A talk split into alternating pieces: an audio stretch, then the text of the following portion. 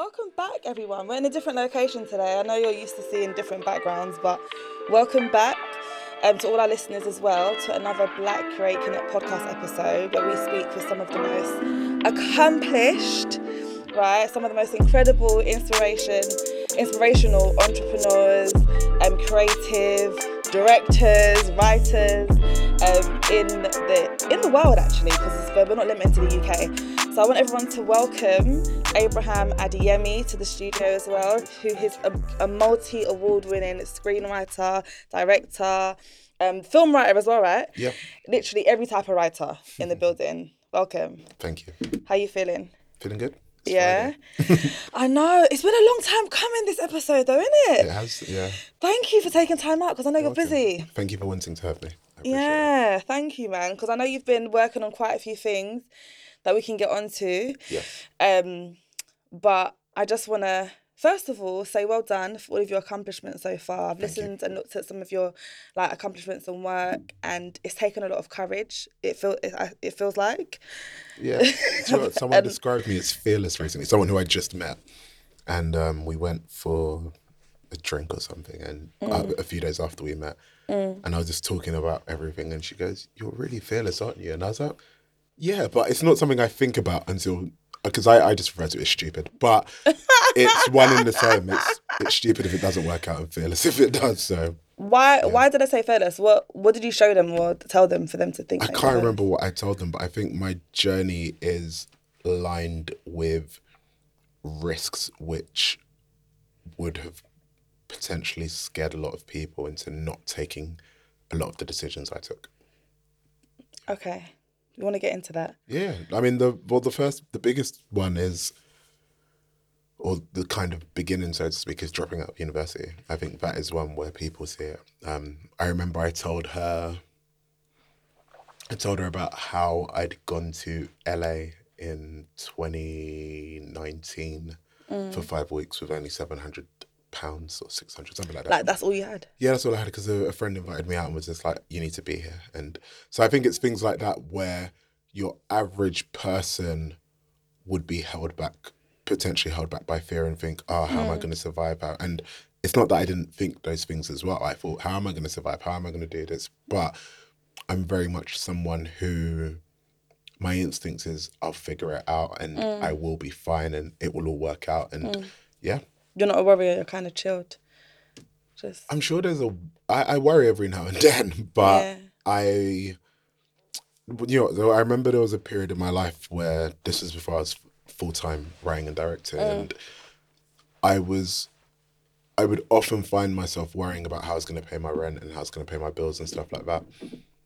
And I remember one day I just had this epiphany when I was like, well, you've worried about this thing so many times yet there's never been a time when you've not paid your rent and bills on time. So why do you keep mm. worrying about it? Clearly, through some way or another, things always work out. Mm. So yeah, I, I wouldn't go as far as saying I'm not a worrier, but I'm I am someone who who even in the face of worry or even in the face of fear, I'm still likely to take that risk and just mm. Be like, yeah, let, let's do it and see what happens. What's the worst that could happen? you just work it out. Yeah.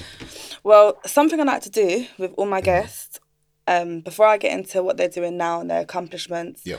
Because we're we're strangers, right? I like to get to know you a little bit. Cool. Do you know It's what I mean? Just just a little bit. So what I do know is that you're from South London. If anyone doesn't know that, then then I don't know if you're paying attention or not right, because because you represent South London in a lot of your work. So just to take it back, I like any guest to always take it back to a comfortable start of their life. So some people start from birth, some people start from 16, some people start from 10, but just give us a bit of history into who you were. Where were you raised? What was your upbringing like? Influences? Yeah. Share whatever you want to share. Uh, born in 1991 um, in Lewisham Hospital, so South Okay. London, um, to an 18 year old woman, which I think is quite Oh, important. Yeah, exactly. It's, I think that's very significant in my journey, in my life, and in, in a lot of. The, I, I see its influence consistently in different areas in my life that I was born to someone so young. Um, born in Lewisham, raised in Woolwich. My all my earliest memories are in Woolwich. From like my earliest memories, probably three years old, and we were living in Woolwich from that point onwards. Just you and your mum? Me, my mum, and my dad. Okay. Yeah, me, my mum, and my dad. Um, primary school, South London, everything South London. I went to went to a school called Eglinton. Okay. Oh, I, I'll tell a lie. I went to two schools. I went to Eglinton, then Plumcroft. Then I went, both of which were in Woolwich slash Plumstead. What was you like as a as a child? A birdie told me that you were misbehaved, but I don't know. Someone told you I was misbehaved. I don't know if it's true or not. We- but they were telling the truth, but I'm like, right.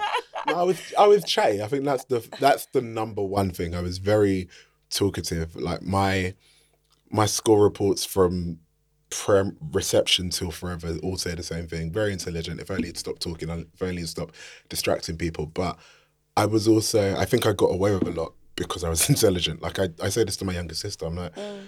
I remember when she'd like get in trouble in school for stuff and I'm like I hear it, but also like, can you just stay on top of your work? Because if you do that, it's not as bad. And Yeah. I saw that as well in school. Like you'd see the kids who weren't doing well academically Mm. and were also badly behaved, and that was just a hundred times worse. Whereas, yeah. yeah. I think there was, I can't even say it was hope. There's more than hope in the ones who are getting good grades. Mm. Um, so yeah, I was always um, chatty but intelligent. I think I've always been aware that I was intelligent. Um, but then I'd say that also secondary school was, um, I wouldn't say humbling, but it was, I was put in an environment where I was around more intelligent people. In, Wh- se- in secondary school. yeah, I was in a grammar school. Oh, you went to Um, grammar school. Yeah, so as opposed to an environment where I was always one of the smartest in the classroom and, and whatnot, I was now in an environment where actually everyone was really smart. And Mm. I mean, that worked for me. I loved that. But also, I think it played a significant part in me not, and not in a negative way ever, but in me for so long not realizing that I had a writing ability because it's something that's come up a lot where people ask me like, yeah, did you always want to do this? Did you always know you were capable? Did you always think you were this? And I'm like, well, no, I didn't actually because I was in a place where everyone was good at this. So there's nothing that makes you think you're particularly unique. Like I wasn't in secondary school, I wasn't the best in class at English. I was good at English, but so was everyone else. So mm-hmm. Yeah, um, Did you know you wanted to write when you was? no, I've I it never crossed my mind. I always wanted to be a lawyer growing up. That's what I always said I was going to do, like from childhood. And I think there's always the misperception that it was something that was forced upon me, but actually my mum was really this comes back to what I was saying again about having a young mum. My mum was mm. really liberal. So mm. my mum well, I say liberal, she was liberal in certain aspects. So she was mm. always like, do what you want. I remember in year nine when you choose your GCSE options and in my school, so you've got English, math and science. Mm. Then you've got it was a language college, so you had two compulsory languages. And then you pick three subjects, I want to say. Oh no, and then you have PE and RS, which are also compulsory, and then you pick three mm. subjects of your mm. choice. And I chose business studies, music, and food technology. And that shows you what my mum was like. Like mum didn't care. Like I like most of my friends were probably picking like geography or history or something serious. And I remember going to mum, this is what I want to do. Okay. And I, Food technology as well. Yeah, Who it. chose food technology for GCSE? I loved it and still love cooking. Like I said it to you off Yeah, the mic, yeah, I was yeah, like, I you love did. cooking. Yeah, I really enjoy it. So um and whereas like my friends might be saying to their parents, oh, I want to do art, I want to, and they're like, Mm. no, you're not, you're not doing that. What, what do you mean you're doing? It, I could have done anything I wanted to do, and my mum would have said yes because her thing has always been, I just want you to be happy. Yeah. Do you know what? I kind of I love my parents, yeah, but I wish they were kind of like that as well because I Mm. remember when I chose um drama and dance, that was like a double shot fire in my household. If my dad was going crazy, he was like, "Dance? What you gonna do with dance? What you gonna do with Mm. drama?" Like it was like the epitome of failure choosing Mm. those subjects. So like where I mean, with your mum kind of being like that and encouraging you, do Mm. you think it's had a massive impact on kind of your mentality and how you've shaped your career? Yeah, one hundred percent. I Mm. I would say that I think because I've always had such freedom to do what I wanted, Mm. and also a trust as well. Like I think, I don't- and I don't necessarily know if, if this was a good thing. I think it was a good thing for me, Mm. but my mum didn't really worry about me. Like she just kind of always trusted in my that my instincts were correct and my decision was ma- making was correct. And the only time anything was a problem was when it was misbehavior in school. So in se- you know, I I think in secondary school there was a period when I was getting into a lot of trouble, and that was a concern for her. But in terms of choices of what I wanted to do, mm. it was always just yeah, and, and I would say it massively has impacted me because if that's the way, if that's the the the conditions you've always operated in, then even I mean I feel like I've been independent for a very long time, but mm. even as an adult, when you truly are independent, you just continue in the same vein. Yeah. It's good that you're that that you are like that. Oh, I do wonder that um when you were younger and you wanted to be a lawyer, like who influenced you? Did you see like many older black lawyers or barristers that were killing it? Like what influenced you to want to do that? Um, I liked arguing. That was it. that was literally the basis of why I wanted to do this job. That Okay. I liked arguing and and and so you know the concept I had of a lawyer then was someone arguing and trying to prove their point and prove that they're right. And yeah that that made sense to me. And and also it was very my understanding of it as a child rather is also it was very academia led mm. I'm, I was very academic. I always enjoyed studying. Like I've always enjoyed school. You never had to force me to do my homework or mm. anything like that. I was never the kid who got in trouble because he wasn't doing work in class. If I wasn't doing work, it's because I was talking, but mm. the work would still be done. So mm. yeah, that I think it wasn't because of anyone I saw. Like I don't, I I don't feel like that has ever been who I am, and I, as someone who massively sees the importance of representation and how important it is to be able to see something to believe you can do it and whatnot. Like I mm. believe in it so much, but I don't think it bothered me. Like I, I, I'm just so much more simply minded in that if anyone can do something, I also feel. I always tell people, I'm like, Right. if you told me, like I would be wholeheartedly convinced that I could beat Usain Bolt in a race. I definitely can't beat Usain Bolt in a race. I promise you I can't.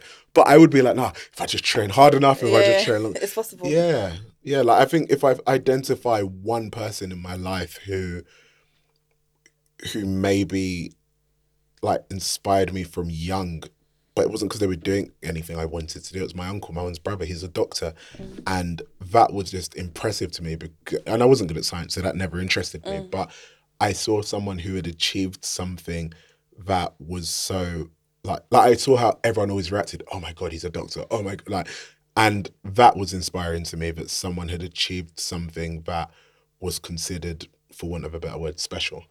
Do you know what? It's crazy because now you're you're saying it. When growing up, there was like key noteworthy jobs that Mm. were mentioned, like growing up, which was doctor, lawyer, accountant. Yeah. I think that was it. Don't know if there was any. No, it's the same. Doctor, lawyer, accountant, architect. So I don't know, maybe architect.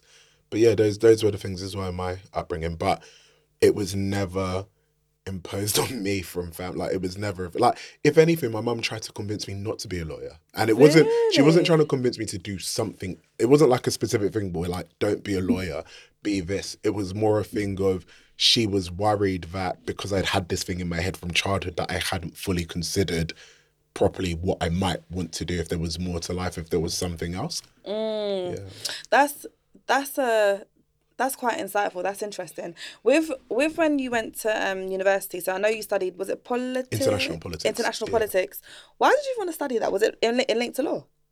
Or yeah, just- yes and no. So I what I actually wanted to study was law. Okay. And interestingly, every lawyer who I'd like shadowed, done work experience with and whatnot, told me not to do it. They they All of them told you not ev- to do it. I've never met a lawyer who has said study law. And all my friends who are now lawyers who did study law tell everyone the same thing. Don't study law. It- because you don't need a law degree to be a lawyer. You you just need any degree and then you can do a conversion course after.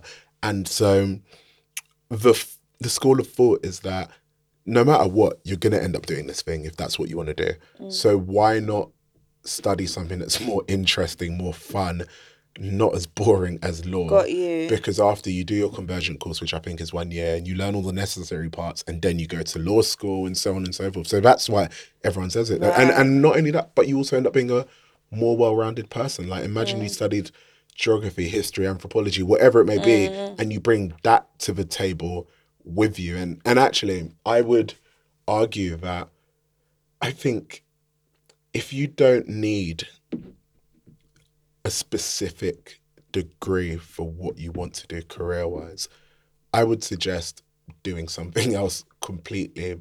Like, if I could go back in time and I still wanted to be where I've ended up, I'd probably study anthropology. I'm like, oh, yeah, anthropology or psychology or sociology or something like just. I like I like information. That's the one mm. thing I've I like information. I like knowledge. I like understanding things, and I like to understand a wide variety of things. So anthropology just. I remember when I first heard of this degree. By this point, I'd already applied for uni. And I was like, why did no one tell me this degree existed? Um, For those listening that, that do not know what anthropology is, for the listeners. I can't define it, so I hope you can. no, I can't define it. I'm sorry. Google it. it but in, in what I can say is that it, it encompasses such a wide amount from sociology to the arts, like just lots of different things. I wish I could tell you off head what it means, but I don't remember.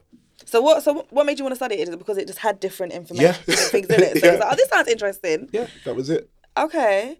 So so you went to go and study international Yeah. politics. Oh, I, I missed out. So I, I wanted to study law, Okay. and then I um I flopped my A levels, and so I ended up in clearing, and I had two Oh, options. it? Either the options were go to a decent university and not study the degree I wanted to, or go to a lesser university but do the degree I wanted to do. And my understanding was that, and and still is to be honest, is that you are far better off going to a superior university in reputation mm. than you are studying a specific course.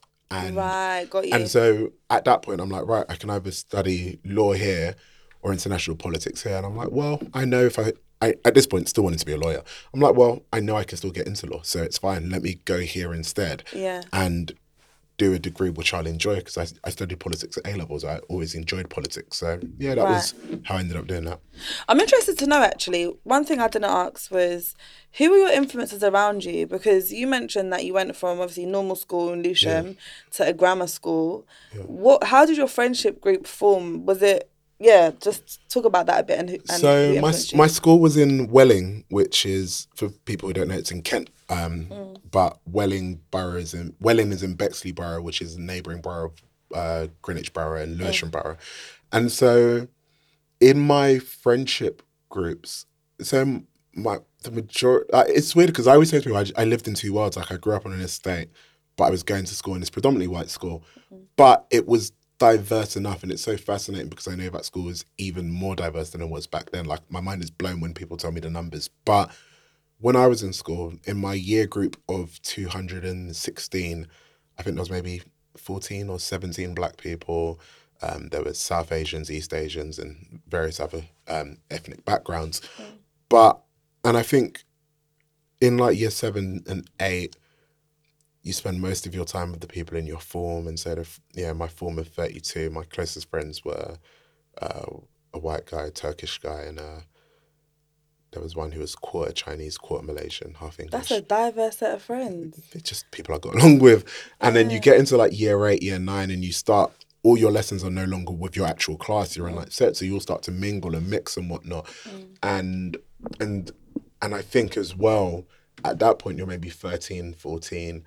I think I think that's a formative time in you knowing who you are and finding who you are and and you know, it's weird. I've never talked to anyone to understand if other people had this, like if that's the point in school when they felt. Because actually, I find that a lot of people say that they don't- they're not friends with people they still in, they went to school I'm- with. Whereas I went to school with my best friend. Like my best friend is still my best friend. Oh, is it? Yeah, he doesn't live in the country. He lives in New York now. But my best friend is still my. But also, I'm someone who really keeps friendships. Like I've got friends.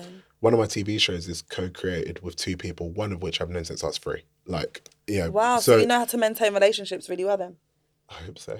No, well, clearly. I don't. I mean, I don't like doing it, but yeah, it's it's tiring. It's exhausting. no, genuinely. No, it's, to be fair. I've, I've my, my if my best friend saw this, she'll look at me. I went to school with her too. Yeah. But she'll be like, "Do you haven't got any friends from school?" I was Like, yeah, you're my best friend. I love you. It's fine. But um, but that's dope. Yes, I think I think that played a part in like that era, that 13, 14 period of of I guess figuring out who you are. Like I think it was around the time I started playing basketball as well, and our school basketball team was majority but not entirely black. Um, I think music as well. Like grime was having its surge then as well, and mm. you know who's yes, everyone likes grime, but who the especially in that period, who finds it first? It was obviously us. Mm. We're the ones who are linking with it. So mm. yeah, I think. I mean, it was. It was predominantly black people.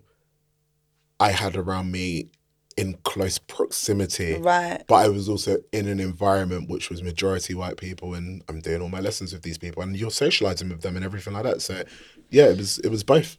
So I, f- I feel like you got the real life experience of working early because if, if that makes sense, Yeah. right? Where you have your core friends that you have, but you, you know how to integrate and mingle and mix. Because I found it, a I was a shock for me when I went into the working world. Yeah. Did you find that when you went to m- make more of your black friends, they, I don't know, they used to say, "Oh, you're changing," or "There's things that you're saying or doing that's different to how you like." Did you find that, and did that bother you? What the black friends in school or In outside? School, school. No, in Sorry, not in school. Sorry, Outside. Outside, yeah. Oh, for sure. I've I think growing up, I've heard many times that yeah, it's the classic of speaking white. Like I've probably not heard it Right. in years because I'm an adult, but that would have been something that would have come up, and it's weird because equally, you have you'll be in an environment like the school I was in, Mm. and the white people think you speak a certain sort of way, but they think you speak black kind of thing. So to me, so it was a I'm- mix. yeah, but it was never. I just don't think of it like I always say. I talk the way I talk, and Yeah. that's that. Like I, you know, but also, I think code switching is um is something I've always subconsciously done, and I never realized it until I, it was years ago. I was dating a girl who wasn't from. She was from Birmingham, and she's mixed race. And I remember we went to a barbecue with one of, with all my friends one day, and then when we got home, she was just like, "Oh, it was really like, inter-, and it wasn't a criticism at all. She was just mm. like, it was interesting to see you like around your people, like the way you talk, da, da, da." because she always saw me as quote unquote posh, and she, and in a way that, you know, I don't like. I think there was something that she expressed at one point. I don't remember exact words, but there mm. was kind of like an insecurity about it. From her. Yeah, as it like feeling like I wouldn't say inferior, but just feeling like oh, he's like kind of like this, and and I'm and But black. No, no, no, the op, no, it's not the black. No, it's not the blackness. It's Oh, She's more. talking about the poshness. yeah, exactly. Oh, I and see. but it was, but I was like, mm, I'm not. I don't see myself as posh at all. I like I said, I just talk how I talk, and Mm. it's a mix of all environments. But she then she saw me around my friends from ends, and so she's seeing that she's like, "Bruh, like you're what you.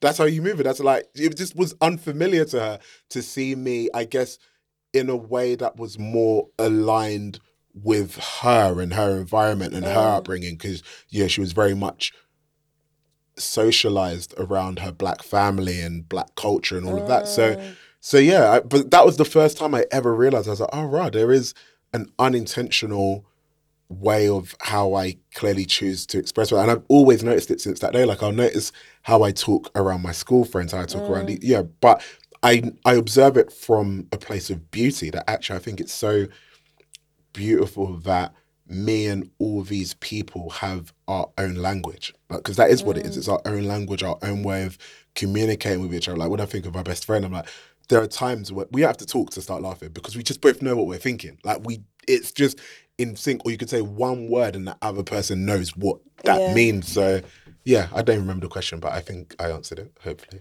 Hopefully you did. I don't remember either. Yeah. But, but we're just, Sweet. we're just, we're just, it was the it was the switching between Yeah. friends outside, friends inside. Yeah. Okay, so transitioning to university, what uni did you go to? i went to brunel which is the one i dropped out of and then i went to birkbeck after Ah, Brunel's Brunel's a dope uni. That was like Yeah. uh, our rivals. I went to Hertfordshire, so it was Okay. like our yeah not rivals, but you know. I So had the time of my life at Brunel. I would not. I would not have. Brunel completely altered my life choices. Like if I hadn't gone Brunel, I don't think I would have um, ended up writing. Why? What do you mean? Um, I was. It was an era because I, I imagine the university is no longer like the era that I was in. Mm.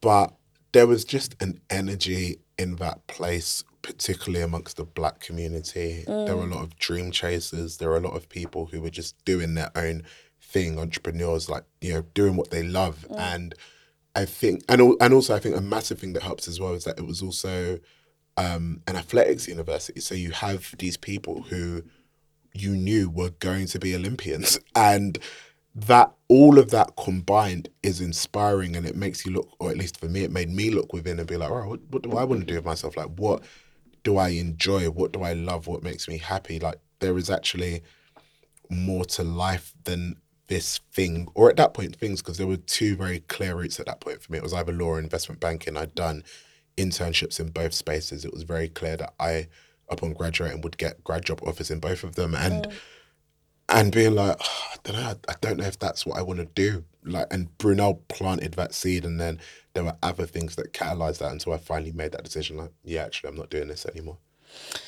A part of that process, um, I I don't know if you want to talk about it, but someone Mm. close to you passed. Yeah, yeah. Was that during the time that you was at university? Yeah, that was at the on my at that point I was actually ACS president as well, and, and it was quite notable the timing because in Brunel, I think probably one of your biggest weeks as ACS president is Freshers Week, Yeah.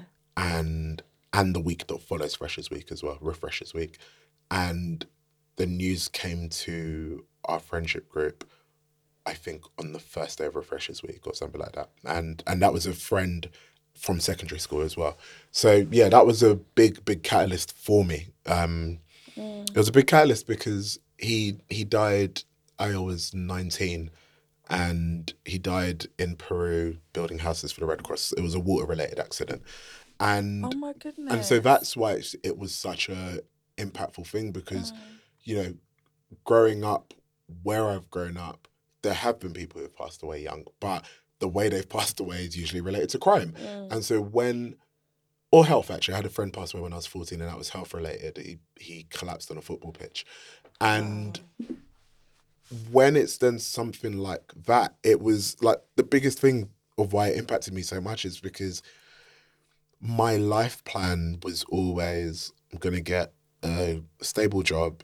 I'm gonna like work towards rapidly ascending in whatever field I'm in and get to the top mm. and earn a lot of money. And by the time I'm 40 or whatever it is, I can mm. quit this job and be financially free and do the things that I enjoy and passion projects and blah, blah, blah, blah, blah.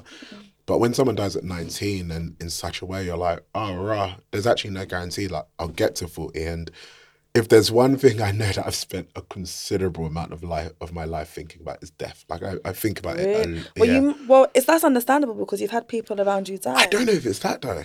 I don't know if it's that because I think I've just always thought about death. Like, Like, what, what do you think about it? I, I think I it, it, it fascinates me, but it also to an extent scares me. Like I've always worried about fuck. What if I'm the one who dies? Like before they're eighty or ninety or something. Like what happens? Like, I was talking to a writer friend recently, and I was saying to her like, "Oh, do you know how pissed off I'd be if I died?" And she goes, "Well, you wouldn't be because you'd be dead." And I was like, "Yeah, I know, true. but It's true. but I was like, you know, there's a. I'm 32, and for me, there are. I'm 32, and because of the way I am and the the background, and by background I mean the school I went to, that I'm not someone who is particularly interested in, I guess, the average or the norm. Like I don't look at it and think, oh, well, it's fine. You've got years because this is when this happened for that person, and this is when like I'm Right. like, no, I should be there already, or why am I? You know. And so I was saying to this friend, I was like, well, people think that you shouldn't worry because you've still got time on your hands and you're still young. And I, I always say I'm young. I don't feel old at all. But I'm like, they, they say that you should, you're fine and don't worry, your time will come and your time will come. I was like, but if I died, those people will actually be thinking, oh, rah, like he had so much to do and he never got to do it. But What people? like I would say, like I guess in my industry in general, like with Right. the with like opportunities and commissions and stuff like that, like, Mm. they just, yeah, I think they just would think, um yeah, there'd, there'd be a feeling of, you know, ah man, like that never happened and it could have, it should have. And for me, it's like let's make it happen now. Let's make it happen now. Like I'm ready. I'm. I've, the work is there. To like, what? What's the delay? So yeah, I think I, I, I mean, I, I hope I live a very long life. I, I pray I do, but it's something, you know. I also think when you die, you die, and it's the time you're meant to go, and you at the point you leave, you've done what you were meant to do here, and and I think that's a difficult thing. Like, yeah, I lost a friend uh, three years ago, and that's like unequivocally the death of, or not to do Yeah, you know, yeah. balance, but that one was the one which impacted me in the I'm most. sorry in- to hear that. That's crazy. Thank you. It happens, life. Um, but that was one where it was like because it's just like, but at the same time, even in trying to understand it, me and my and that friendship group were kind of like, well, I guess, I guess she did what she was meant to do. Like, you know, uh, her name was Wendy, and we always used to have a, a joke. Or like, it was, wasn't even a joke; it was just a recurring line. Like, you'd always be like, "Where's Wendy?" Like that was just a normal thing in our friendship. Oh, Like, that You'd be out, and Wendy's gone. She's disappeared, and then you'll mess it, and then the next morning she'll text like, "Oh yeah, I just didn't want to disturb you." Lot. Like we might have stayed at one person's house, for example, and we're all like drinking, and everyone's falling asleep. You wake up the next morning, and Wendy's like, it's just like, Yeah, "Yeah, I didn't want to wake. You were all okay. I didn't want to Yeah. bother you." It's like you know, and and yeah, something career wise happened just before she passed, and I, I, I'm. She never replied me, but it wasn't. She definitely saw it, but she never replied me. But I was so happy that I had told her because I wasn't meant to tell her. It was meant to be a secret until whatever month it was meant to be, and I just told her because I knew it mattered so much to her. And I know one of my friends said, you know, that's Wendy. Like, you know, she's because it was something which I knew was unequivocally going to change my life and my career. Like it's the catalyst to everything that's happened. Oh, so you week. shared great news about your career with her. And my friend was like, exactly, like you, she knew you were okay. Like that's it. She knew you were okay, and that's it. Like you've been left, and that's that. So, yeah, no, mm. death. I think a lot about death. I, yeah, I hope it doesn't come for me anytime soon.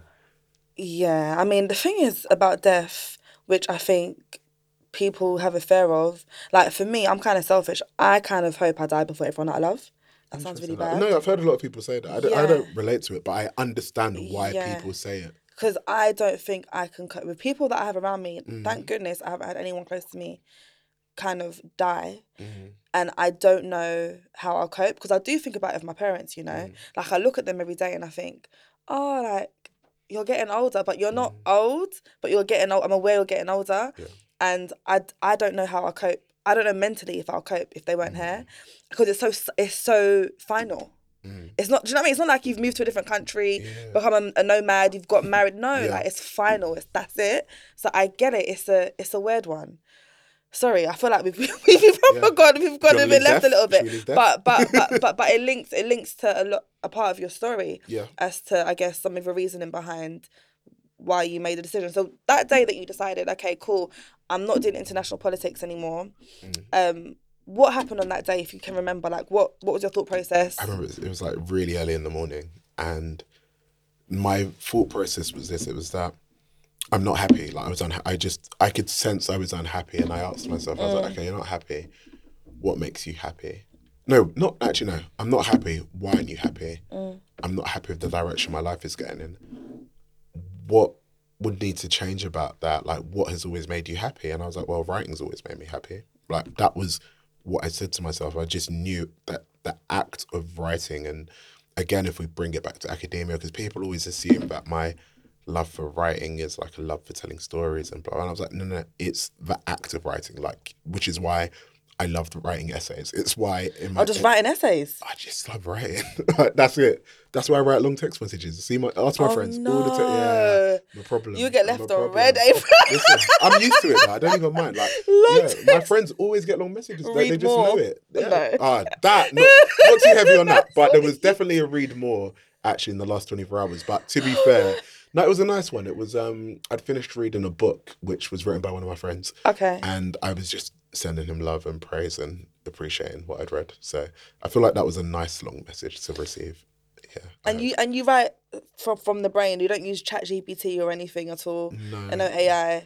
I do you know what? I've I've started using it recently, but in very specific circumstances. Right. So I'll, I'll give you an example, and, and actually, it didn't even help me find what I wanted. I basically use it as a better Google. So I was writing a line about a character who she's um she's a perfumer, and she's talking about her ambitions to have her own perfume brand one day. Um, for all intents and purposes, let's call this character Alex Jones. And so she's talking about how you know want to have my own perfume brand, and the other person's like, "Oh, what's it going to be called?" and and she says, "Oh, Alex Jones," and the the person's like, "Oh, like Chanel and like mm. um, what other brands are named after? Gucci and blah, Tom Ford," and she's like, "No, no, not like those, like." Jo Malone and like like actual perfume as opposed to fashion houses that deviate into, mm, mm. and I was just struggling to remember other than Jo Malone what other fashion not fashion what other perfume brands started as Got perfume you. brands. So, so that was it. I used it for that Right. because it was quicker than google. But yeah that's it. Otherwise i it's interesting i have conversations with my friends who are very pro ai and you know i i don't have well i do have a stance but it's not as strong as theirs. But what i will say is that when we were talking and he was like oh but would you want to do this more efficiently? I was like no i don't think you understand. I enjoy my work. So the yeah. idea of of do of using a machine or an AI whatever to do it quicker does not excite me. Like I'm not working to complete the task. I'm working because I enjoy it, and through the enjoyment, the task gets completed. Mm. So yeah, that's why for me it's it's not at present Mm. a thing that's really a part of my working process. And who knows, maybe it'll change. But right now, I'm just like, nah, I just want to get on with what I'm doing. And What's the feeling you you get when you when you write? Because I feel like there's there's emotions that I just want to just get joy joy. and euphoria. Yeah. Especially like when I'm in my bag, uh, like when it's coming, uh, like I'm just like, yeah, like, it's just, I just want to keep going and going. It's just flowing. Like I wrote, I wrote a scene recently for a film that I'm writing, and I just, like, I just knew what I was doing. Like I, I, I, it, it's joy and it's euphoria and it's also excitement to share it. Like you're then like, "Oh, I can't wait till someone else gets to read this and like, yeah, I just get so excited because I know, I know when it's good. I also know when it's not good, and I also know when it's okay. Like all of those elements, because all of those parts of the barometer play a part in my work. Like sometimes you have to write bad work so that you can redraft and improve it because you just need to get it on the page. and You need to be able to see it in order to improve it. Sometimes it's good coming straight from the brain. Um, but yeah, joy. It just makes me very, very happy. It's like problem solving, and I've always been a problem solver as well. So that is another aspect of it I really enjoy. So tell us, I'm I'm not too familiar with the business side to Mm. writing. I know obviously there's there's money in it and Yeah. there's so much things you can do with it. But for people that don't understand, and also for myself as well, Yeah. talk us through the actual like the commercial opportunities that you have experienced. Mm. Yeah. Feel free to throw in your awards in there, you know, shameless plug in in Mm. in there. But talk us through what that looks like and how you develop those because Yeah. I would if if I could write, I wouldn't know where to start. Yeah. So it'll be good to understand. Cool. Um trying to I, I I guess like talking through points of my journey are probably helpful. So dropped out 2011, started my new degree 2011, part-time degree in creative writing, and it was part-time for two reasons. One because there was a loophole which allowed me to not have to pay for that degree. So it was through a grant and a bursary. But also in addition because I wanted to have as much time as possible to hone my craft because I didn't believe, and I was correct, I did not believe that the degree was necessary mm. to enter this industry. Like, if it wasn't free, I would have not done that degree. I only did Oh, it because- really? yeah, oh, 100%. I didn't want, like, I only did it because my mum really wanted me to get a degree. And I was like, okay, I'm going to apply for one university. And I'm applying for that one university because I won't have to pay mm. if I don't get in, I'm not doing a degree. Got in, so it was all good. And at so in tandem with studying the degree, I'm writing, I'm writing my own scripts and whatnot. I'm paid just like figuring it out, teaching myself, learning and whatnot. And Wait, just before you continue with that, Yeah. how did you verify if your scripts were good or not? Did you just get people to read it? Did you actually get people to act it out? Like, what was the so process? okay, so I started the degree in September 2011, and in maybe three or four months before, so I'd made that decision that I mentioned in Jan 2011, Jan mm. February, and so at that point, I've made my decision. I've stopped going to lectures, and all my friends think I'm crazy, but they know what I'm doing. And I'd gone to somewhere with a friend who's a musician, and they were very, very late. And so I spent time talking to the person who that friend was meeting. And they were like, oh, so what do you do? Blah, blah, blah. Oh, right, this, that, this, that. He was like, oh, I should introduce you to my friend. His name's this, and he's a filmmaker. Cool. Introduces us. Me and this person meet, and he says to me, yeah, he loves all my ideas. And he's like, oh, so is there any scripts I can read? And I'm like, oh, nah. And he was like, no one's going to take you seriously unless you've got scripts. Like everyone has mm. ideas, but you need scripts. Mm. And that was the first step. I was like, okay, I need to write scripts. Go on mm. Google, fig- figure out how to write scripts, figure out formatting and stuff like that. Um, so yeah, that was the very beginning of then having someone to look at it because he was prepared to read my work and give me thoughts and feedback and stuff like that. Mm, mm, mm. Um, so yeah, start the degree, doing the degree. Through the degree, there's also feedback there anyway. Right. Okay. Um, and then outside of the degree, I'm like, I'm writing away and I'm applying for things and I'm not getting them. And I'm someone who's always been very strategic. And so I'm looking at the people who are getting what I want to get. Right. And then I ended up going on looking at their CVs online on their agency websites. And mm. I'm like, right, these people are three or four years ahead of me in their journey. What are the things that they've done, they've done to get them where they're going to? And the consistent thing that kept coming up was theatre. Like I'm seeing all these people who'd done theatre, done programs here, done things here. Mm. I didn't want to write theatre, but I was like, oh, okay, well, this is really annoying, but cool, I guess I'm gonna have to write theatre. So then I taught myself how to write plays and I, I was doing that. And I mm. then start applying to all of these theatre schemes and eventually start getting onto them and whatnot. And for me, that was like, I always say that this isn't like a, like trying to become a lawyer or trying to become a doctor where you graduate and you get this qualification like there's Yeah. no clear thing. So actually for my sanity and self-assessment, those things were like, okay, I'm on the right path because this person did that and they're where I want to be. So if they did that, that means I'm doing the right thing and I must be improving and it must be this and it must be that. And and on top of that, I was just cold emailing people. Like I would Really? yeah, and it's so interesting because now if I was to cold email someone, it's much easier than back then. Because back then I would like let's say I want to email Jack Smith at Channel 4. I'm going on the Channel 4 website trying to find his email, can't mm. find it. Okay, let me guess it's either Jack Smith or Jack.Smith or J.Smith or J- like I have so many emails where I've done that until Yeah. I figured it out. Whereas now I'm going on LinkedIn on Google Chrome using the plugin that you will tell you their email address. Yeah. Um, so I did a lot of that, like just reaching out to people and being like, "Hey, um, I'm a writer and this, that, this, that. Like, would you be up for meeting up for a coffee? I'd love to get some advice." and stuff." Cold. Completely don't know cold, that. No. Yeah. Did that How did that feel? Like that that feeling of just reaching out to someone, no contact. Was you nervous? Was you excited? You, you were just doing what you need to do. This is why that person called me fearless. I, Uh. it never fazed me. Like I tell people all the time that the worst thing that can happen is a no, and it's not going to kill you. So me emailing people that might say no or might ignore me, it didn't bother me. I'm like, I'm just going to keep going until someone does reply me because someone will reply me. Like if you don't reply me again, there's I'm going to schedule in my mind like a checkup. Like, hi, um, I emailed you at this point. Don't know if you ever saw it. blah, blah, Like I was just on it. Like, and that's again, it's who I've always been. Like there was, but I would say also that that fearlessness and confidence, which is something I think I've always had in me, but also I think my school played a big part in that because I see it in all my friends. All my friends are like that. Like they're all like that way. So yeah, Interesting. So thank you for sharing that. So you're welcome. so on the journey, you managed to get into theatre. What was your first theatre production that you managed to get into? It was a to, sh- to write into. it was a short play called Mine at uh, Westbourne Park in West London. Can't remember the name of the venue, but the the people who were friends of event were called New Heritage Theatre.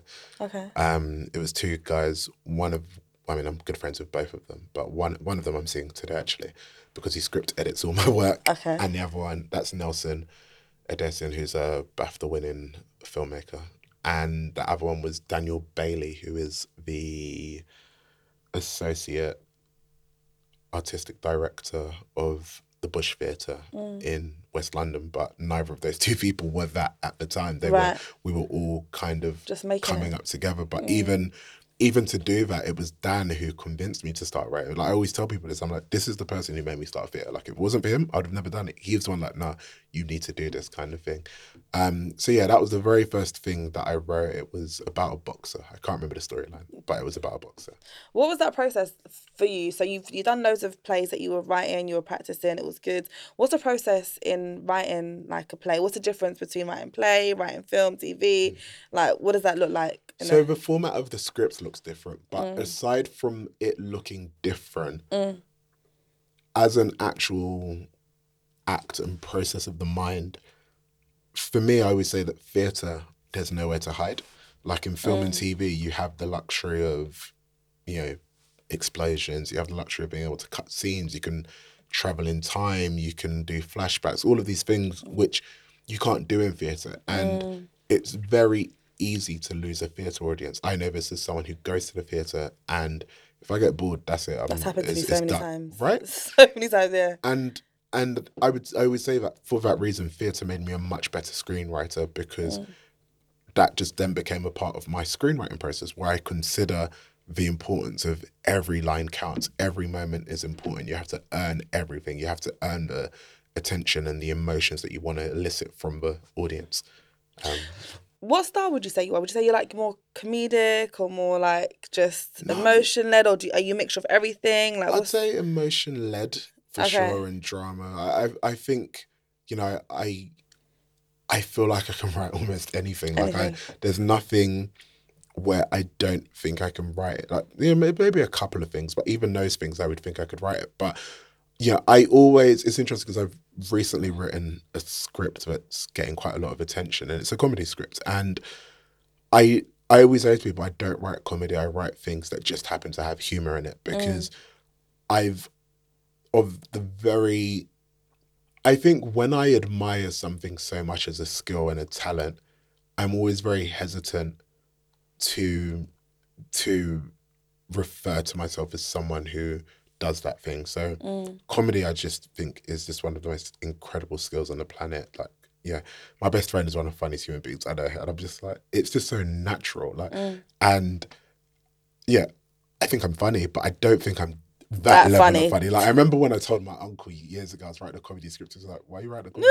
script? You're not funny." I'm like, "Cheers, uncle." Like, cool, but but I, you know, I can write it. Like, I Right. can write comedy, but I, I think I would say that I live in drama and I live in the drama space and end up blurring the lines in everything else because life is funny. There's humor. Yeah. Or even in drama, even in trauma, there's always humor. Like I remember one on the one year anniversary of my friend passing, um, being at the cemetery, and me and my friends just cracking jokes. Like my friend goes, "You stupid bitch," or something like that. Like, and we're Yeah. all just laughing. Like, and like that's me. Like I find everything funny. I, I'm, I'm not the person who like takes things massively serious. Like life is too short to be serious, and so I think Yeah. it bleeds into the work. And so, even in the drama, there tends to be points of humor. And you managed to write from different perspectives as well, which which I think is such a brilliant talent. Like to be able to think, put your mind. Do you have conversations with people prior to writing in the mind frame of a woman or a young Sometimes, but person? not always. So I, I think I, I think a lot and I listen a lot, and so I think that all informs my writing. Like I'm always listening, I'm always thinking, like, and Mm. and whether conscious or subconscious, it's informing my writing. I think there are very specific incidents, or i- when I've had to go and get someone, like talk to someone. So I remember. Mm. I remember when I was writing my dissertation was a, a full length feature film script, and there was a there's a scene of a character of two characters losing their virginity. Mm. One of but the woman is the main character in the film, and they're both like I don't know, seventeen or sixteen or mm. something. And I asked three of my female friends for their pers- for them to write an anonymous account. Anonymous in terms of I wouldn't share it anyway. Obviously, I mm. knew they wrote it, but of them losing their virginity because I really wanted to understand what I was going to write. And actually, the characters weren't losing their virginity. She was. He wasn't. Mm. And I and, and actually, I remember after I read those accounts, and at this point, I would have been what 23, 24. I ended up messaging the person who I lost my virginity with, but they were a woman. Of course, they're a woman. Mm. Well, no, not of course. but but yeah. the person we'd both lost our virginity together, mm. but I had never imagined what that experience was for her.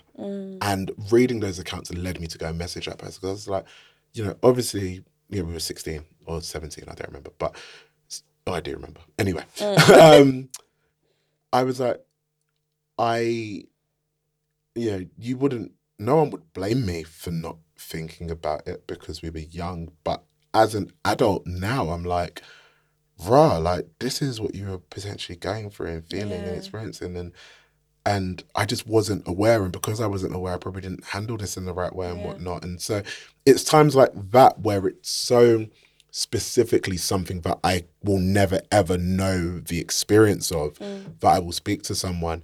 But generally speaking, I for me, you know, it's a lot of observations and so yeah, perspectives is it's mandatory. Like if yeah, I think you have a massive problem as a writer if you can't write from different. Why are you writing if you can't write from different perspectives unless you're a narcissist who only wants to write from your own perspective, which is fine, but that isn't what the joy of the act is for me. Like the joy of mm. writing is, you know, for me, in part, it's something which I used to understand myself, but also understand other people, understand society, because I'm trying to, I'd like to think that, you know, I hope that my body of work by the end of my time is something that allowed the world to understand itself better and understand each other better as individuals. So, yeah.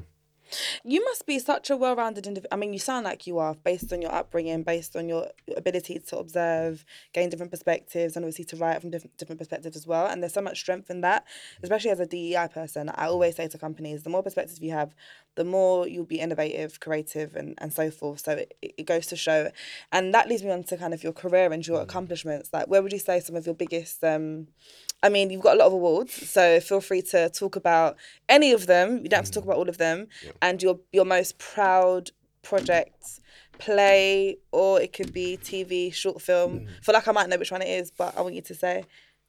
Uh, award was the um, the most notable one was um, I won best short film at Tribeca Film Festival, which is an Oscar and BAFTA It's qualifying amazing. festival. Well done. Um, thank you. The film, but for me, I mean, it, it is amazing. But what was for me so amazing about it that it was my debut short film in that I'd I'd written short films, but I'd never directed, and I directed this film. I didn't go to film school. I had no experience. Hence why earlier when you were asking me about the light and about camera, like, I don't know. but I, and so for me, it's such a proud achievement in that uh, to enter with with such a big splash in a new discipline was something I was incredibly proud of. But it also links back to what I said earlier when we talked about Usain Bolt. I was like, listen, I always think I could do things. Directing, I didn't think I could do, and it was something I found very daunting. And at the time, not anymore. I mean, there's an element of me that still finds it daunting, but not in the way that I did back then.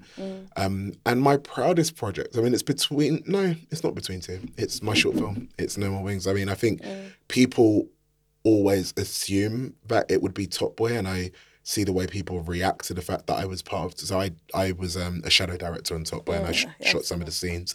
I think that's what people always think it would be, but um, I think the thing about the Top Boy one, which listen, I'm incredibly proud of it, but I think people assume it's the one I'd be most proud of because it's the one that's most visible, most the biggest thing to them.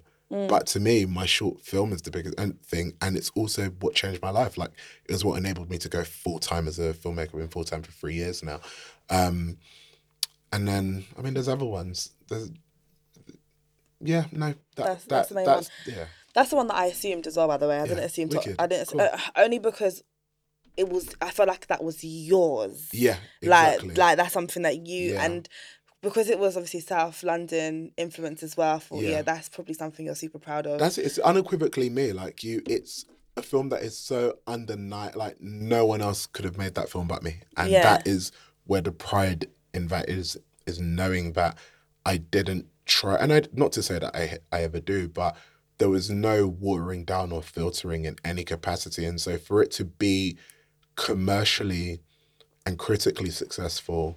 Like I remember we did a screening for it in December 2019, and this was mm. before it got into any festivals or anything like that had happened. And I remember someone asking me in the Q and A, like I remember it so vividly because I remember the reaction to it. They were like, "Well, what are your ambitions for this film? Like, what do you hope it does and whatnot?" And I was like, "Well."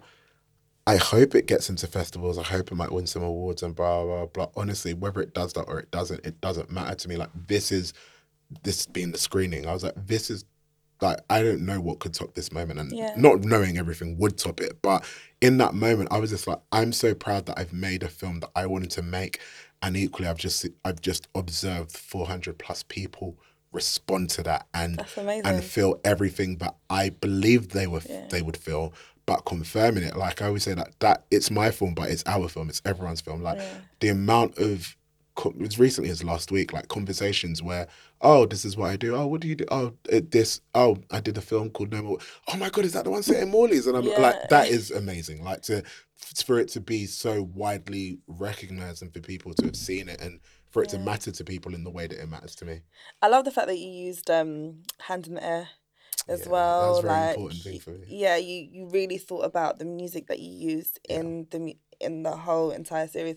I know you said directing, you kind of it's, it was new to you at the time, but how Yeah. did you genuinely find that? Because I asked your friends of John. Well, you know John, right? Yeah. So I, cause I asked John's one of the people I was talking about earlier. I said I've co-creating a show with. Yeah. no, he told. Cause I saw him on um. Is that who said I was badly behaved? I need to know who that was. Anyway, you can tell me later. But um, John, no, I was with John last week Saturday, and I was asking him how it was to, to direct Champion and everything, what Yeah. the process was like for him. Um, and I'll be interested to know what was the process like directing, because that's a whole nother ball game in itself. It's interesting because I've directed three times now, so I have No More Wings, the Top Boy work, and then I shot a short film at the start of this year. And it's interesting because with No More Wings, whilst I was definitely, I remember like I was not sleeping well throughout that whole period. Like I'll be up at five a.m., no alarm clock, nothing, and it was happening. Uh, but it was happening for like a week or two weeks, and I was like, do you know what? I keep complaining that I don't, I don't feel like I have enough time. So actually, my body keeps waking up naturally. I guess it's time to go. Yeah, and that was it. yeah. I'd start getting up at 5 a.m. every morning, start working on the film, start prepping, start doing this, start doing that. And and whilst the first time there was a sense of I don't know what I'm doing and I don't know if I'm doing it right. And then of course it all comes together and I have done it right and then and it's something I'm proud of and it's something that excels. From that point onwards, it's then, oh, now the expectation is there. Because I think for writing, I feel there's always an expectation, but I don't worry about the expectation because mm. for me, I'm like, well, I know I can write. I mm. know when I write something good. I know when I write something bad. Like I, I, I, and also I don't, I don't compare my work either. So, you know, whilst I do think my next short film is a hundred times better than No More Wings, I didn't write it to be better than No More Wings. I wrote it to be the best version of itself. I'm, that, That's mm. what I always say. I'm just trying to write the best version of this story, and it might be better, it might not be. That's not important, mm. as long as the actual writing itself is better. Because I'm like, that has to be better because I'm improving as a writer. Mm. But the story is the story. The story is never guaranteed to be more exciting or engaging or emotional. Like it's where the story comes. But directing this, mm. I was like, okay, I did that short and it did really well. And now there's an expectation where, whereas before, if it was a bad short, I'd have been forgiven. Now it's like, nope, you did that and you The won all the awards. The bar is there and the expectation is there. And I mean, it's nice to know that I feel like I've made something really good, but it was definitely. Uh, we yeah we had the budget was significantly bigger than the last short as well. The budget was significantly bigger Mm. um, to an extent, the cast profile as well was bigger, or is bigger rather. Mm. Um, also, whilst the first short was for a competition I'd won, and there was Soho. yeah, Soho yeah. House's um, screenwriting competition. This one is funded by Film Four, and so I'm like, Mm. okay, this is a big investment in me and my talent and my ability. So And this is the current one you're working on now. yeah, it's the current one. Is I'm it the pilot or is it the whole development? That It's just a working short film. It's called Chasing the Night. Um, it's a romantic drama. Um, yeah, I'll, I'll show you a still from it actually. Yeah, yes, Um, yes, please. What what influences your like the storylines? Because I can guess the influence for No More Wings, but what influenced this one? Um, the influence for there you go. That's a oh tapped out of it. And if you swipe that way, you can see the second one as well. Oh, thank you. Um, what Oh, influence? she's pretty. She, is. She's beautiful. Deborah Ayorinde. She's. She looks familiar. She's the lead in Riches on ITV. Ah, she's beautiful. She English.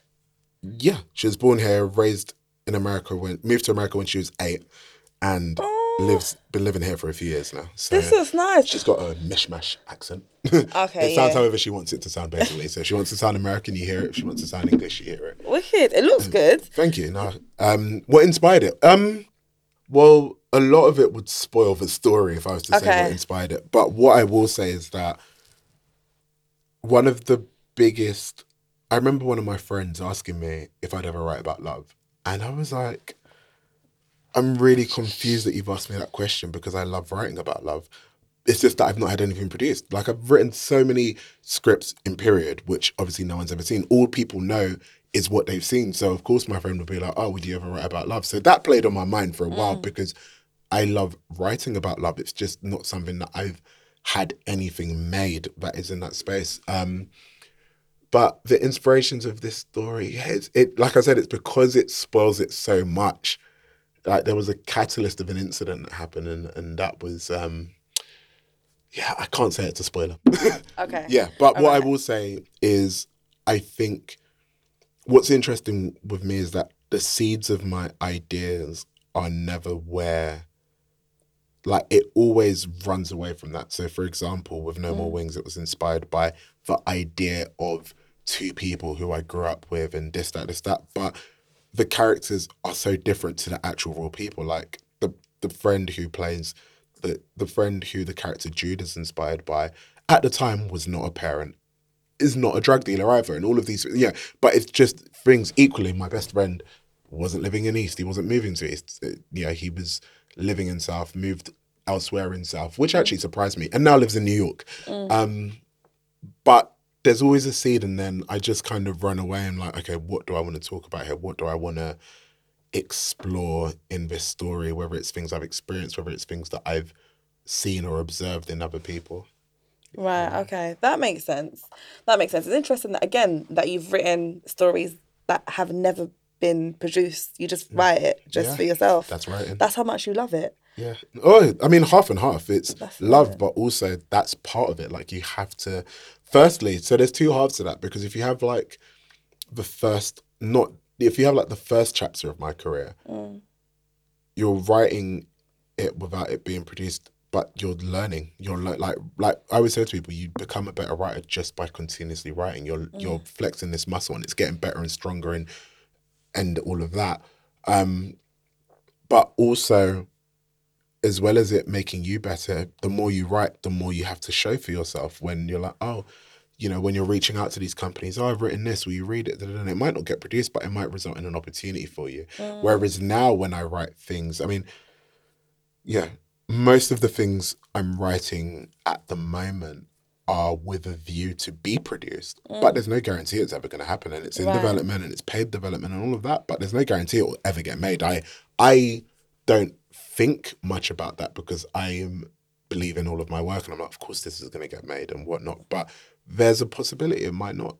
Um, but that's the game. Like there isn't a scenario where, at least not in this chapter for me, where the only way you write something is because it's being made. It's the only thing that does change is whether you're. So the term it's known as a spec script, a spec, which is short for speculative, is if you mm. write a script which you're not being paid for, it's called a spec script. Mm. And so for me in this chapter, it's either a spec script or commissioned development, and the majority of the time it's commissioned development. So Un- someone will pay you to yeah. something. Okay. unless I'm impatient. So I've been writing something this year, mm. and it was just because I didn't. In fact, two things I wrote this year. I was mm. like, I'm not waiting for no one. Like I, I don't have the time, and and when those things are well, one of them is already ready, and my agent has started sending it out, and I, I feel quite confident that we're about to get our first offer on it, but. Who are that- they sending it out to? Sorry, I don't, I don't to understand. production companies. Okay, cool. Yeah, yeah. Sorry, no, no, it's all good. Exactly.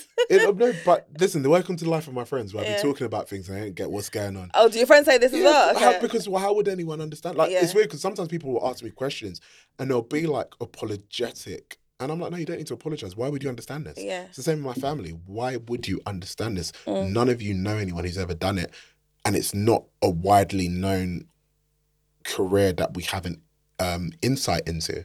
So yeah, get sent to production companies. I'll then have meetings with them. They'll be like, "Oh, we really love this. What what's the like if it's a TV script? Oh, so what does the whole series look like? What are your ideas? What are your thoughts? What do you want to do with it? If it's a film, um, well, I've uh, you know I've not written any. Well, I've written one, but I can't talk about it. I've not written any films bar this one, which I've written outs, outside of a commission. So wow. to make it clearer, so I've I've written. I'm in the process of writing one film that's been commissioned, and then one which is in the impatient pile, and then everything I've written before that was was in the first chapter of my career. So if I was so with this film I'm writing now, the one which isn't commissioned, unlike whereas the TV conversation is, um, oh, what does the whole series look like? What's your vision? Blah blah. With the film conversation, I imagine it's going to be a lot more straightforward. Of, you know, yes or no, we want to make this, um, and then the ball rolls from there.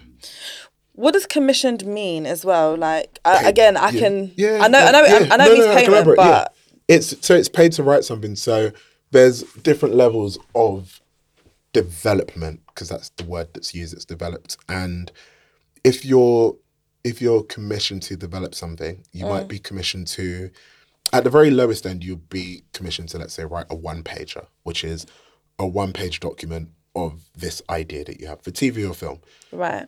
you then might go to the next and you don't always start from that bottom stage but that i would say is the lowest stage you can mm. start from you might get commissioned to write if it was tv a series outline if it was a film a treatment which they're both the same thing in my opinion just for different mediums so a series outline i'm writing okay this is what's going to happen in all the episodes this is these are the characters this is the these are the themes the same thing but for a film so you don't have you're just writing the whole storyline out um you, the next stage would then i guess be I've only ever had to do this once, and I doubt I'll ever have to do it again. But you might be asked to write sample scenes. Um, Right. I've done that once ever, but at this point, it never ever comes up. It's either you're writing treatment or you're writing the actual script. You might get commissioned to write the script. Mm. Um, yeah, so that's a good. And then at whatever point, the production company can be like, "Yeah, we don't want to proceed with this." Mm. They could want to proceed, do further development. You might get to the point which I'm at now for the first time of one of my TV projects, which is production company. This is the one with uh, John and our Right, other friend Bebe, okay. where a production company's like, okay, we're happy, we love it. We are now taking this out to the broadcasters or streaming services that we've selected to pitch this to, to see if they want to come on board, potentially greenlight it. If they greenlight it, they're giving us money to write all the rest of the episodes with a view to Right, make the show. That makes sense. So, is it lucrative writing? If you know, like, No, I'm I'm a Being very. I'm a very straight talking person, but how do you define lucrative? That's that's the real question. can you can you live a soft life? How do you define soft life? Where are you living? You living in London? You living in Scotland? Mm. That like it's not even me being deliberately No, cryptic. but- Like I'll answer it as best as I can, which is that I think, and also it's it's the scale of it as well. Like, you know, I'm mentored by a man called Jesse Armstrong who created a TV series called Succession, which is like the biggest show on mm, mm, TV. Continue, by the way. Uh, yeah, and I think, like, I not even think I know that what Jesse will earn per script is entirely different to what I'm earning per script, and the percentages and the back end and all the things he's getting. So I would say, in the long term and in the bigger picture, it absolutely is lucrative, but it's about the stage which you're in. It's about also the way your agent positions you as well, the way you position yourself. Um, but it can be lucrative. You can live a soft life. I intend to live a soft life off of it. I'm not currently living a soft life, but it, yeah, I, from childhood, I've,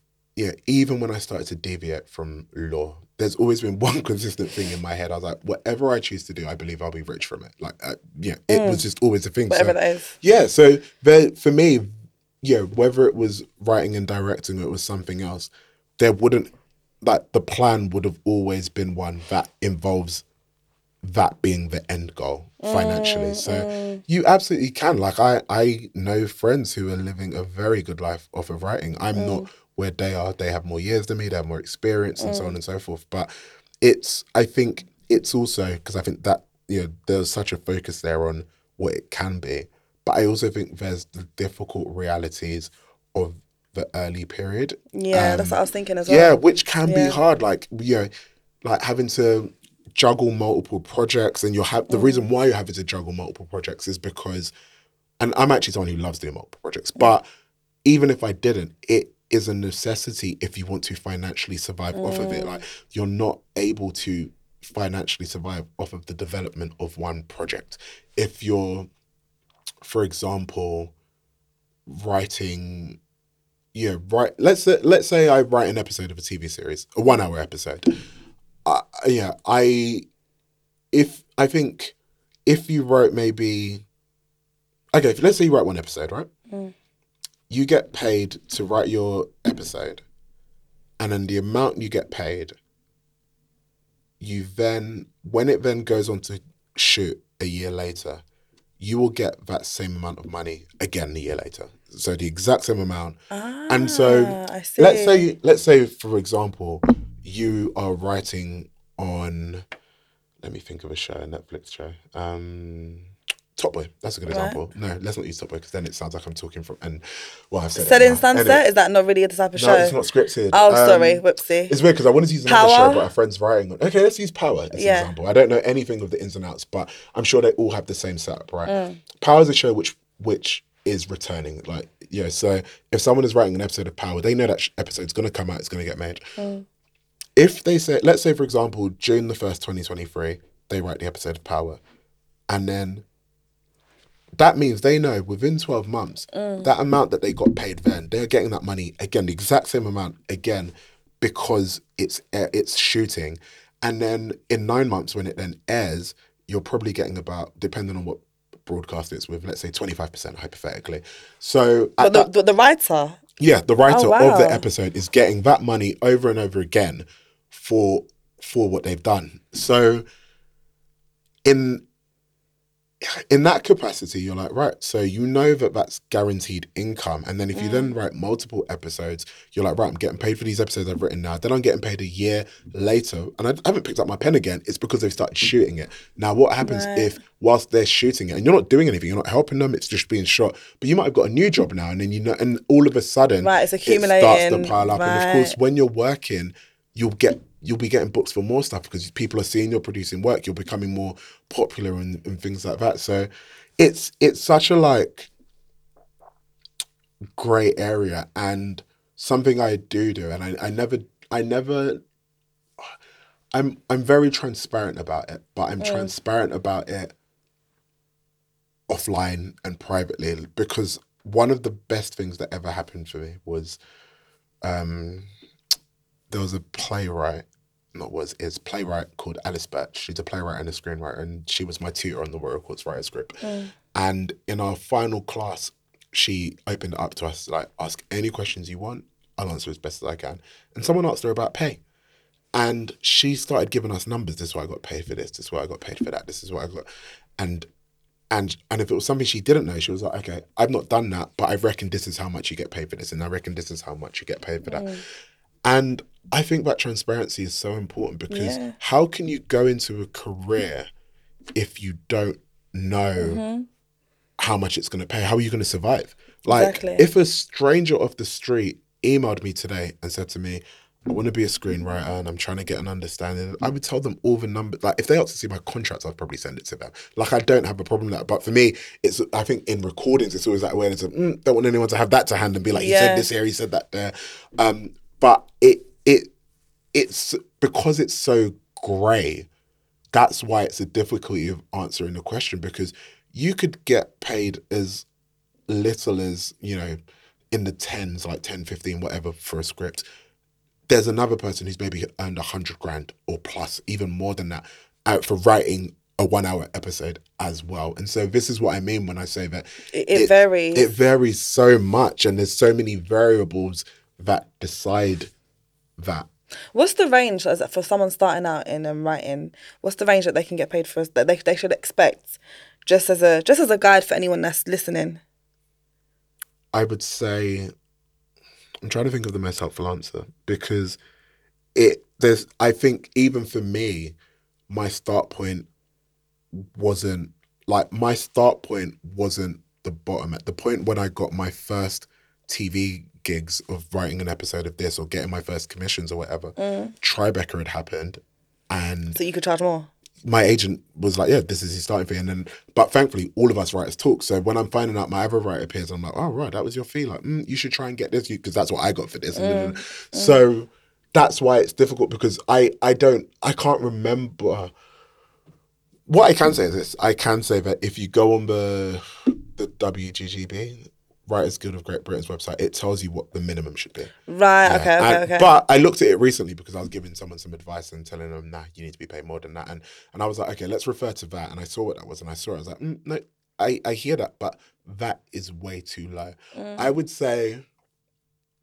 I honestly, I wouldn't It's- answer. it's- I know, yeah, it's but hard- what I would yeah. say is, for someone starting out, if they find themselves in a position where mm. someone wants to buy a script or commission them or whatever Right. it may be, reach out to an agent. If no agents give you the time of day, reach out to a writer. Email me. Like Yeah. I will give you the advice. Like because, you know, and I feel like a lot of writers, like myself, would do that. Like they would give mm. advice and be like, yeah, this. Know, this is roughly what you should be expecting. This is what you should be asking for because we understand that you don't know it. Yeah, yeah, exactly. I mean, it's nothing that I I have any Yeah. knowledge on or I'm not Yeah. aware of. This is a completely new Yeah. spectrum for me, but. I'm very respectful of your time, and I've ah, realised that we've all gone way over. So I'm I- so, It's fine. I'm I, so I planned for it. I've, I'm so, I, do you know? I planned for it, and I think I, I mean, I've Thank only, you. I've only listened to one episode, which was your first one, just because I was curious and wanted to. I was like, oh no, this is the one I'm most interested in because it was just you. And I think that's the only one that's just you. And but I looked at the lengths of all the rest, and so I, because of that, I was never like I carved out time, and I was like, yeah, so yeah, time wise, we're good. Don't worry. it. thank you so so It much. probably played, and also it probably played a part in what took so long to do this as well. In terms of, like, I'm someone who I like to do things properly. Like, I, it's really important to me, and so, yeah, I, I, I wouldn't want to be like, ah, yeah, I gotta go. Like. Yeah. and equally, I also, I also want to bring. Like I like I like to bring my best self, and I'm Yeah. like in the last eighteen months, or there have been times which would have been terrible for me to record. Like you wouldn't have got the version of me that I know that I'm capable of giving. So yeah, time wise, it's all good. It's blessed. Do you know what? I respect that. Like when, like when there was times for context listeners as well. There, there's times where it was supposed. Well, we was trying to plan a date, but I respect. I'd rather wait a year. I'd rather wait and so you can you can do your best self because I'm always going to be recording. And then in my head this morning I was thinking, I wonder if he waited to see if I was consistent or not. Because no, but, like like I was like, I wonder if to see Sure, is it this going to be around next. It was nothing to do with that, but I massive. That's the one thing that I did because that was why, like every you know, as you've seen, like oh, I'll you ain't hear nothing from me for months, Yeah. and I'll send an email like I'm so sorry, I know you want to do this thing, like, and to me, like that, even though I wasn't testing in any capacity, that mm-hmm. was why I was always going to do it because I was mm. like, no, I appreciated how this person approached me. I also appreciate there was an, a, a desire to accommodate me. There was understanding when like I would all of a sudden be like, I'm really sorry. I know I said I could do that day, but I can't do it and stuff like that. Like there was just always that. So it was nothing to do with checking if you're going to be. Uh, listen, I. I just live like I tell people I stay in my house writing and Yeah. and for me to leave the house because I yeah I, I either write from home or I write from my office, but Mm. majority of the time I write from home.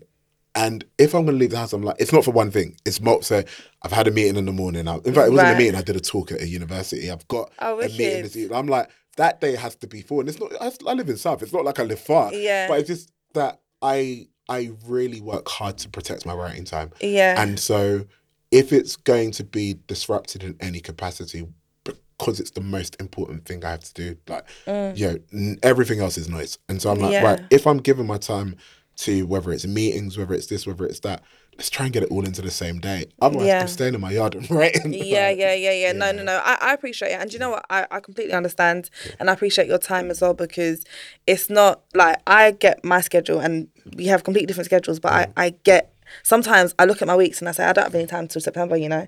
Like any t- like time time. So I appreciate it I'm, je- so I'm jealous much. of the schedule. I, I think that's that's what's driven me insane this year. It's been like now since June, it's been I've actually been able to have an understanding of my schedule. But Yeah. the first five months of this year was so much of not knowing, knowing I had to do stuff, but not knowing when. And so I Oh. couldn't plan. I was like, I can't like from even just socially, like seeing friends, seeing family, whatever. I'm like. guys, I, like, because the thing with me is I hate canceling. I hate mm. canceling for two reasons. One, I just hate being that person, mm. but also it's tiring, like to then have to go in the calendar again Yeah, and rearrange. and, like, re- so for me, like, I would rather just be like, no, I can't do this for the foreseeable future. But in that period, Yeah. because there was so much of me knowing that I just have to, this was all for the for the film, Mm. knowing that I had to keep windows of time open in case I'm told you need to do this, you need to come Yeah. for this today, it's the only time it can happen. And then all of a sudden, mm. I'm now having to cancel left, right, center. Oh, I can't Yeah. do it. I, yeah, no, I compl- I get it and I respect it. At the end of the day, as, as as well, you don't owe me nothing. You don't owe no no no, you don't. So who it will be wild for me to be like, are you crazy? How could you be wild? Like who? Who are you? Like life, like not not in a way to me, but in general, life life gets busy. Do you know what I mean? But with that being said, so what what else do you have planned for? We haven't even spoken about creative labels, Oh. and the, the, the name in itself caught my eye. Like we haven't even spoken about that. Why'd you call it that? 'Cause it is what it is. Yeah, man. It, it was it was the experience I was living through and still am living through. Like, yeah, Yeah. it it was it completely explained how I felt as a writer. Like I had all Mm. these scripts just sit and still do have scripts sitting there. And it was from frustration. I'm like, I'm frustrated that I've got all these ideas and I just want to tell my stories. I just want to put it out there. And that's why the company then Creative Blue Balls exists. I'm like, it's literally that. Like I've got blue balls of creativity. Like, yeah. That's that's why the company's called that. It's so on the money for me. No, it is. It definitely, definitely is because it, it says exactly what you described it to be, like how I interpreted it. So it makes sense. And I think it personifies me so much because, you know, again, linking back to death, I always say to people, like, I remember years ago, it's one of the most upsetting things that's ever happened to me. And it's so silly. But I was like, oh my God, I'm going to die one day. And no matter what age it is, there will be there will be ideas which I've not written yet. As in, I had the ideas and I didn't have time to mm. write the scripts. And that upsets me so much. And that's what I mean about, like, I'm like constantly in when I did this talk this morning, I said to mm. I was saying to someone because I think I got asked how do, do I like sit down and come up with ideas, and mm. I was like, that's very rare for me because I don't have time to do it as I want to do it. Like, I mm. always enjoy when I the rare occasion where I can sit down, pick up a pen and pad, and be like, okay, I want to come up with something new. But I was like, mm. the majority of the time. Ideas just like I've come up with three new ideas in the last two weeks, and they're ideas I love, and I need to email my agent about them. But for me, there's no time. I can't write that idea now. Like none of them are getting written now because I I've got actual work in front of me, mm. which is meant to be that. Like that is part of the frustration. Like mm, mm, I, I think it was we were talking about this off air when you were like, would I ever have people write for me? Like that is probably No, the yeah, only you- time where I you looked at consider- me No, like- that's probably the only time where I'd consider where I'm like, Neo, maybe when I'm older, I'm like, okay, time's wrapping up. I'm probably gonna die in five years. Uh, yeah. I need to start hiring people and getting them to write these things because I'm only one man. I've only got two hands and one brain. Like, yeah. Yeah. So do, do you ever share any of your pre-written ideas, or do you keep it to yourself because you don't want anyone else to take them? Some people no. I so the, there's two part questions. So one, I do share. I share it with some people who I, whether it be people I want notes from or friends who I just don't mind reading stuff. Mm. But I've I've never worried about people stealing work. It's something I let go of very early, and I, every time a writer asks me, um, they ask me, oh, you know, how how do I protect my work? Should I be worried it might be get stolen? Da, da, da. Mm. And I always say to them, I was like, it would cost the company less to pay you than it would to steal your work. Like, as in, you know, it's it's uncanny timing with the writers' strikes and everything that's going on right now, that which is all about unfair pay. So it kind of aligns, but it would cost them far less to just you know, they will rip you off and smile in your face by being like, "Oh, we love that idea. Here's money, money that you'll be like, oh my god, this is amazing." It's cheaper for them to do that than mm, steal your mm-hmm. idea, mm. but also because don't get me wrong, I it's it's a massive rarity. Ideas mm. do get stolen, but massive rarity. But also, if that's what's going to stop you from sharing your stuff, then how are you ever going to get stuff made? Yeah. If you're living in fear of your ideas being stolen, and so therefore you do not share your work with people, yeah. it's never going to get made. It's never going to get seen. No, I agree with you because the thing is, I have that fear as well with like business and like with what I plan to do, with Yeah. what I'm doing and everything.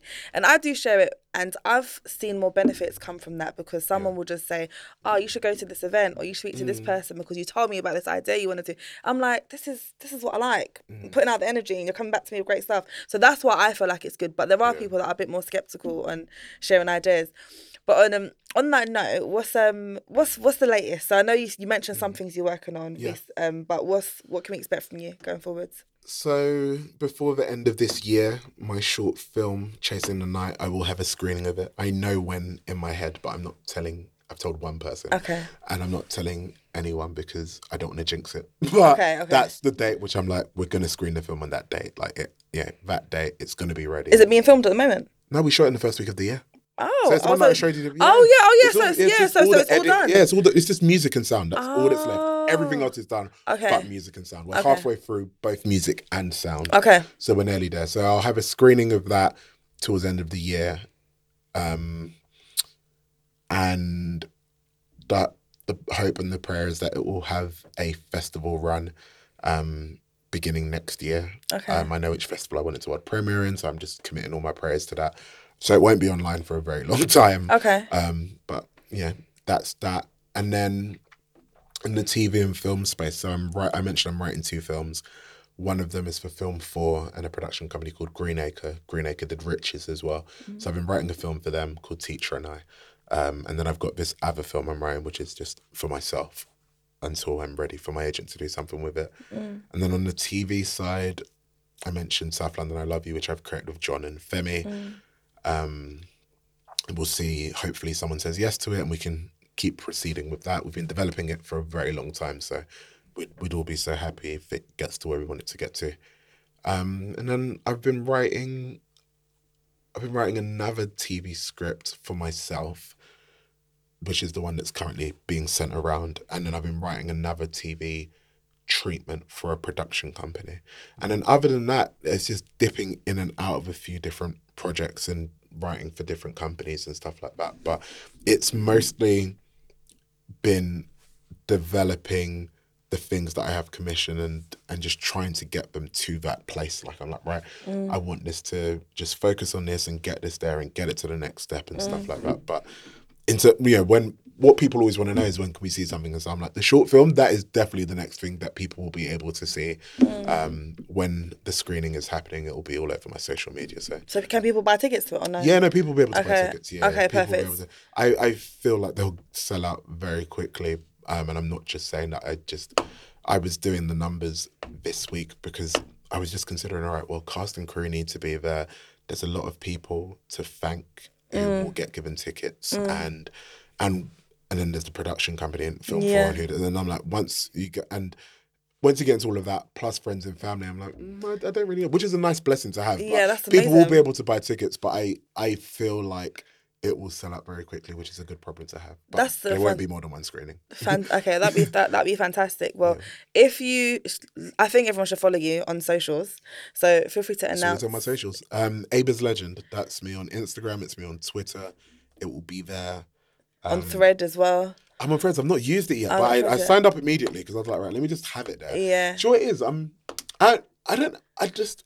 So one thing I'm not going to do is I'm not here for like I I love Twitter. I've used Twitter since 2009. It's my favorite social media platform by far. Mm. Love it to bits. And I have no strong interest in like it's like when Snapchat and then Instagram brought Instagram stories, and then at the beginning people just started posting the same thing on both. I'm not gonna do that. the- yeah, I'm like, use so one. I haven't figured out what I want to say on Threads. But I, when I decide that I have something to say on it, I will, start, I will start using it. Yeah. But I don't want to use it for for um, What you use the for. purpose of yeah, like oh, I'm just gonna post the same things. That's the thing, Luv. It's, it's it's it's awkward because when I was on Threads this week, I was I typed out something about five six times and I deleted it because I was like. I don't know if Fred because it's Instagram people. Are they gonna care? Because like on Twitter, I'm just like very free, like oh guys, got a parking ticket today Yeah. or whatever. And then today, I literally messaged saying I've got a speeding fine, but I was like, no one cares, Alicia. It's Instagram people. So it. like, I. I don't know if yeah, I don't know how, Yeah. how that's I mean, go. I've got a really good relationship with the people at Meta, and I know soon they're going to be like, mm, so we can start using Threads, and I'm like, it'll happen, but yeah, it'll happen at some point, maybe, or maybe it won't as well, because again, funnily enough, one of my friends who used to be on Twitter, and he's not anymore, he's been off it for a few years, mm. and we were with each other at the start of the week, and he was saying to me, "Oh, the other day I was actually going to post on Threads. Where the fuck is Abe?" And I was just think, and I was thinking, why are you on Threads? Like, because you left, like, I, I don't get what no offense to Threads. I don't get why you left Twitter and you made he didn't make like a big public announcement about it, but in terms of like the conversations we've had, Mm. to me, I don't understand therefore why you're on Threads. I think actually you should probably be back on Twitter. Yeah, instead- if- right? Like I don't understand, but yeah, I I don't know. I'll use it at some point when when there's something to say. Like I think that is a big thing for me in general in Mm. in, in work in life. I, I just I only want to talk when I have something to say. Like, Yeah. don't always Um, have to say something. Like uh, someone, yeah. This this is uh, this is the second podcast I've done this year, and and if you'd asked me to do it this year, I'd have said no. It's only because it was from last year. oh, really? yeah. Why? I ain't got nothing to say. Like Well, well, that's a lie No, because I haven't got I, I haven't got anything to say that I don't think isn't already out, out there. Got you. Yeah, got you, so you. like when my film is ready, ready. So actually, that's why this works as good timing because Yeah. we're getting close to the point where the film is ready. Right. So now I'm actually like talking freely about it in a way that I might not have done, for example, if we talked if we talked three or four months ago. Right. Um, and and so of all the ti of all the requests I've had, there was only one I said yes to, and it was because I loved it was it was I loved what she was doing. It was it's a podcast called Black Prose, um, and it's black British writers, and Ah, amazing. That's that's That alignment. was it. yeah. I was like, I loved that this was your content, and black British writers from a variety of mediums. So she has Right. songwriters, she has, and, and that was why that was like, yeah, I'm I'm in kind of thing. Yeah, And- yeah, yeah. That makes yeah. sense. Well, thank you for still honouring and coming No, back because you could have just ghosted me and I probably would have forgot. Not forgot, but I probably just would have like How do you know John? I didn't even ask. school actually. Ah, went, went so you're from South as well. yeah, we went to Andrews together from Croydon. Nice. Where in South are you from? Woolwich. Oh yeah, you did mention Yeah. that. So you're from the other end, even Yeah. though I've I've transferred over to Greenwich now. I'm in Greenwich. Um, it's, it's nicer. Sorry, Croydon people. I love the honesty. It's, nicer. facts.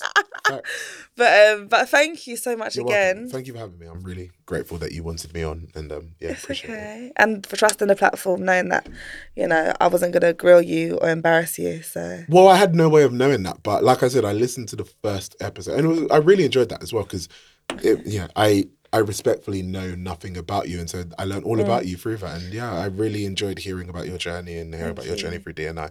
I'm really nosy, so I paused it and ended up going on LinkedIn to figure out the ones which you weren't mentioning. Like, oh, what's, what's that one like? I want to know. What's, what's Everyone- that tech company? Didn't. But yeah, no, I, I thoroughly enjoyed it. And, and yeah, I, I think again when I read your email initially, I just liked what you were doing, and that's yeah, it's it's as simple as that. So yeah, well done to you for this platform. Well done for what you're doing for our community. Appreciate it. Thank you, thank you. And for those that are listening, please do share this episode. Don't keep it to yourself, especially if you've got this far and you've enjoyed it.